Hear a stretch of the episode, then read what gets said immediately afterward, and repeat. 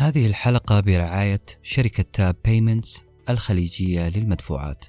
إذا كنت تقدم خدمات زي ال freelancers عندك متجر على إنستغرام أو صاحب مشروع أو حتى من الأسر المنتجة. فتطبيق goCollect من شركة Tap مهم جدا لك.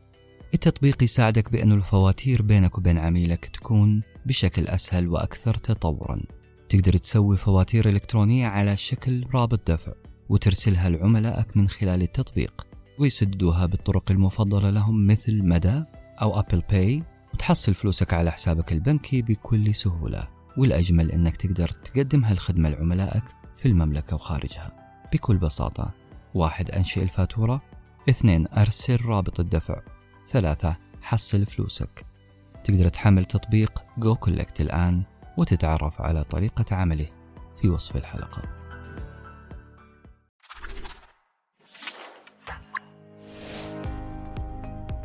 السلام عليكم ورحمة الله وبركاته. مساكم الله بالخير جميعا في عصر التقنية.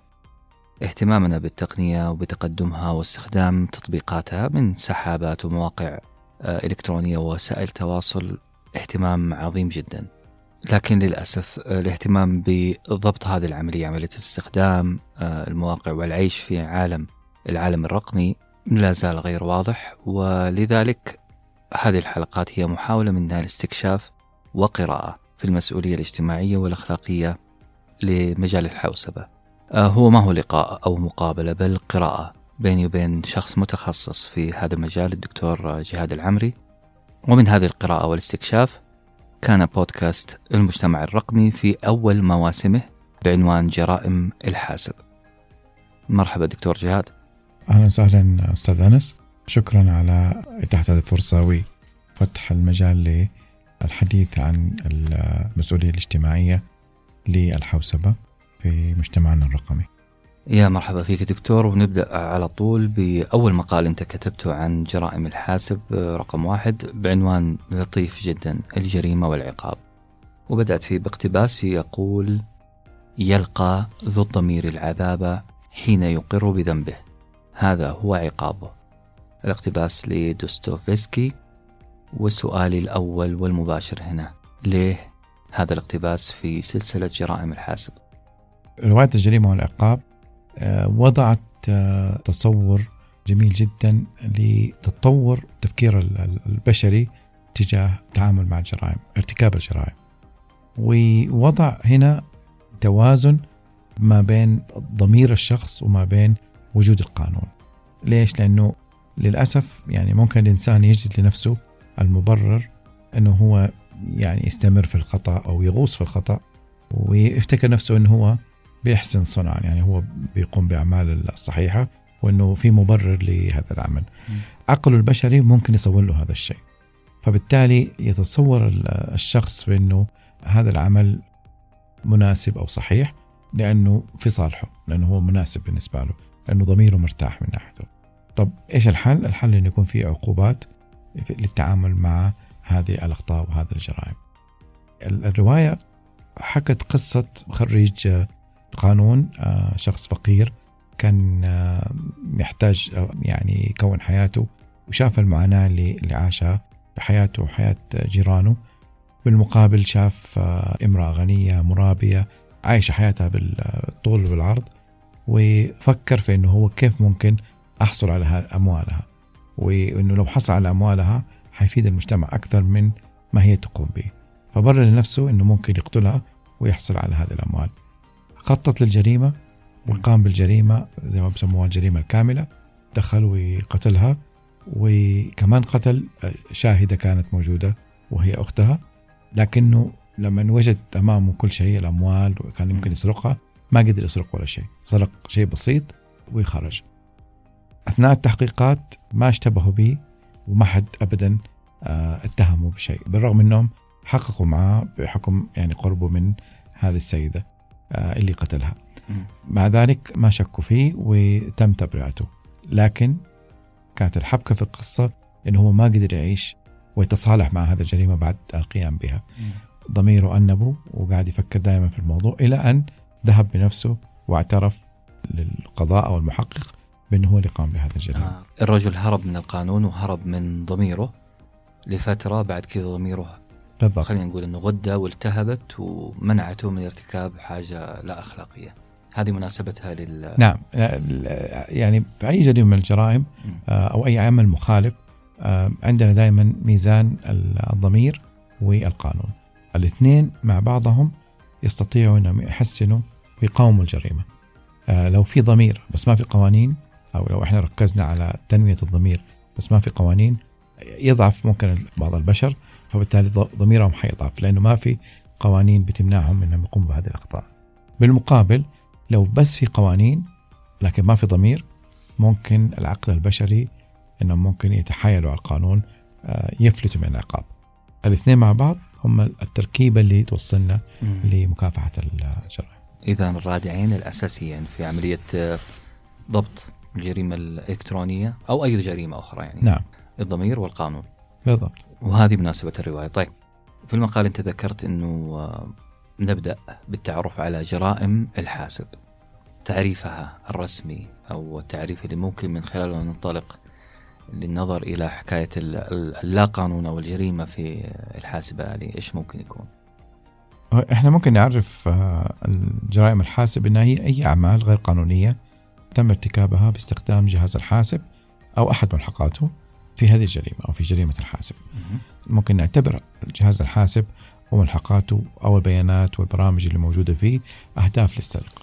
فإذا إما أن يكون الجهاز آه، كان وسيلة للقيام بالجريمه مهم. أو كان ضحية وهو ضحية للجريمه.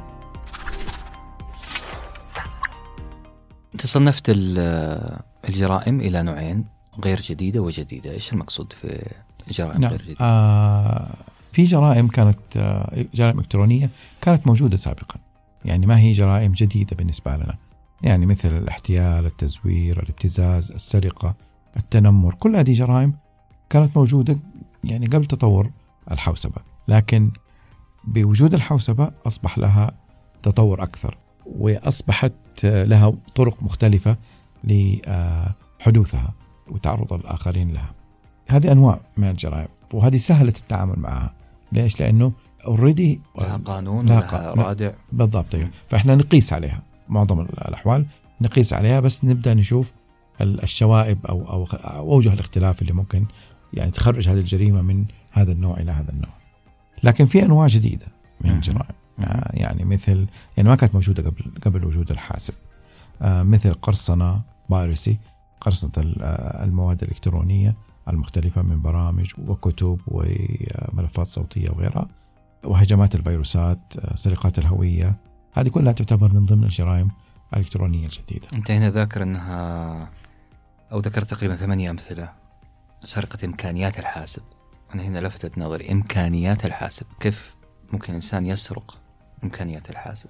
نعم بحسب الدراسات المختلفة في قوانين مكافحة جرائم الحاسب وضعوا واحدة من هذه الجرائم اللي هي سرقة إمكانيات الحاسب هي استخدام ال- الإمكانيات المتوفرة في أي نظام حوسبي آه، لغير أهدافها ال- الأساسية.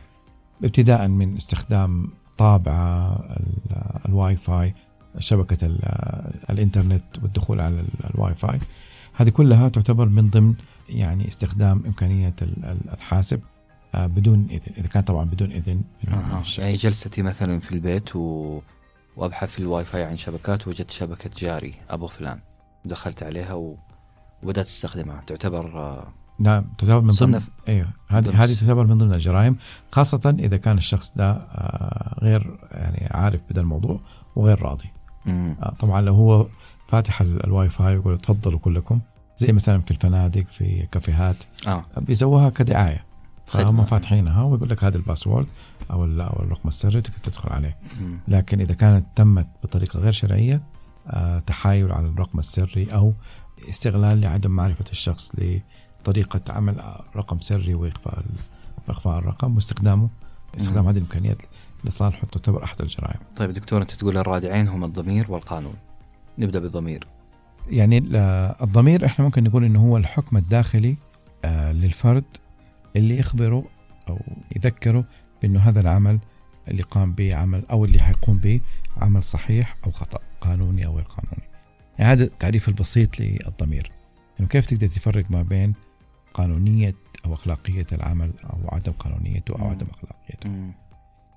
أنا شايف إن أنك حاط تعريف آه، يمكن اعتبار الضمير بأنه الحكم الداخلي للفرد والذي يخبرنا أن هناك أو أن هذا الفعل أو ذاك صحيح أو خاطئ. أنا أذكر الآن آه، قصة إلقاء قنبلة آه، هيروشيما أو ناغازاكي أو واحدة منهم أو الثنتين أنا ما متذكر. لكن يقال أنه بسبب ابتعاد آه، أنه لو كان هذا ال- اللي ألقى القنبلة موجود وسط الناس على الأرض لما فعل ما فعله لما أطلق ال- القنبلة. بينما المسافة الجغرافية اللي مبعدة بينه وبين ال- الناس الجزيرة تحت سهلت عليه أنه ضميره ينام شوية. نعم. المسافة الجغرافية هذه سهلت عليه عملية إلقاء القنبلة. فأعتقد أنه الضمير له علاقة كبيرة بالمكون اجتماعي خلينا نقول. نعم أيوه. ممكن يكون مكون اجتماعي ناس أو عقيدة دينية مثلا. يعني إحنا إحنا مثلا أتذكر ال- ال CDs اللي كانت تحلفنا أول ما نشتغل عليه إنه. أقسم بالله انني لن أعمل copy أو نسخة من هذا نعم. فكانوا يعول على ال- الرادع الديني كمان. نقدر نعتبر هذا ضمير؟ نعم آه نقدر نعتبره ضمير آه لأنه هو بيركز آه في هذه الرسالة. لما يكتب لك آه، يعني تتعهد بأنه لن تقوم بنسخ نسخ غير قانونية من من هذا البرنامج أو من هذا المحتوى السي دي. الآن لأنه ما نقدر نكتفي بالضمير الآن أصبح شيء قانوني. وعشان كذا يقول لك سوي تك أو سوي إشارة على الموافقة على الشروط.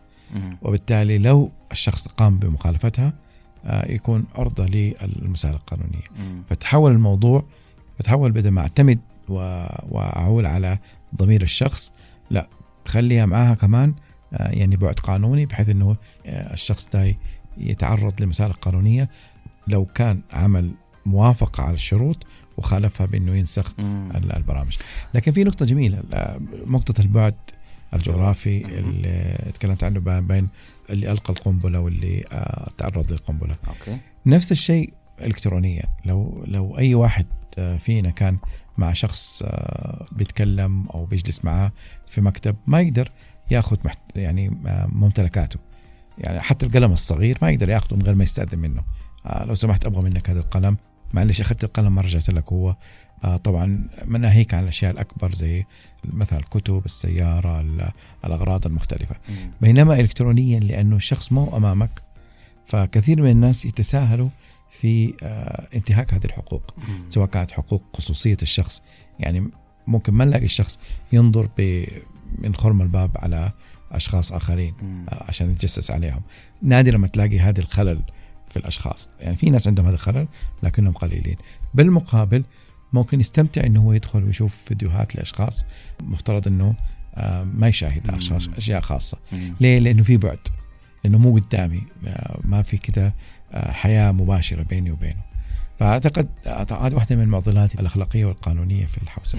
البعد. الضمير يغفى في حالة في العالم الرقمي شوية نعم لأنه ما بعيد ما في حس. ما في إحساس ما بينهم صحيح أنت ذكرت هنا كمان نقطة مرة حلوة إنه الضمير يحفز الضمير الإحساس بالذنب وهو الحكم على الذات في حالة العالم الرقمي لو لم يحصل هذا الاحساس بالذنب وهذا غالبا ما يحصل أقدر على قولك آه، الواحد البعد المكاني يسهل علي عملية تجاوز الضمير هذا نعم، إيه. فلا بد من القوانين ولا بد من التك تك التشيك ليست هذيك ال- بالضبط لأنه لأنه بالنسبة للضمير أو الإحساس طبعا الضمير اللي بيولد الإحساس بالذنب هو اللي حيخلينا نقول إحنا ما حنخطئ هذا الخطأ. وبالتالي عشان ما نبغى نحس بالذنب أو إذا الشخص أخطأ. أخطأ الخطأ يحس بتأنيب الضمير ويبدأ يعدله قصة ال- الجريمة والعقاب آه، بالرغم إنه القانون ما قدر يكتشف آه، جريمة هذا الشخص إلا إنه ضميره وإحساسه بالذنب بعد ارتكابه للجريمة خلاه يعني يعترف بها هذه النقطة بتخلينا نقول إنه إحنا لازم آه، نركز على تنمية ضمير الشخص أو تنبيه ضمير ال- ال- المجتمع آه، تجاه هذه القضايا ال- مم. الأخلاقية في الحوسبة. كيف حنسويها؟ هذه في لها خطوات لو فهمنا كيف طريقة عمل الضمير. سنقدر نحفزه بحيث إنه يكون يعني ينطبق على الظروف ال ال أو الوضع الإلكتروني أو المجتمع الإلكتروني. وارتباط الضمير بالمجتمع أو الناس وقرب المكاني أعتقد متمثل في كتاب عظيم قريته قبل في الاجتماعي اسمه ذا لوكاست إفكت تأثير الجراد. كان يتكلم عن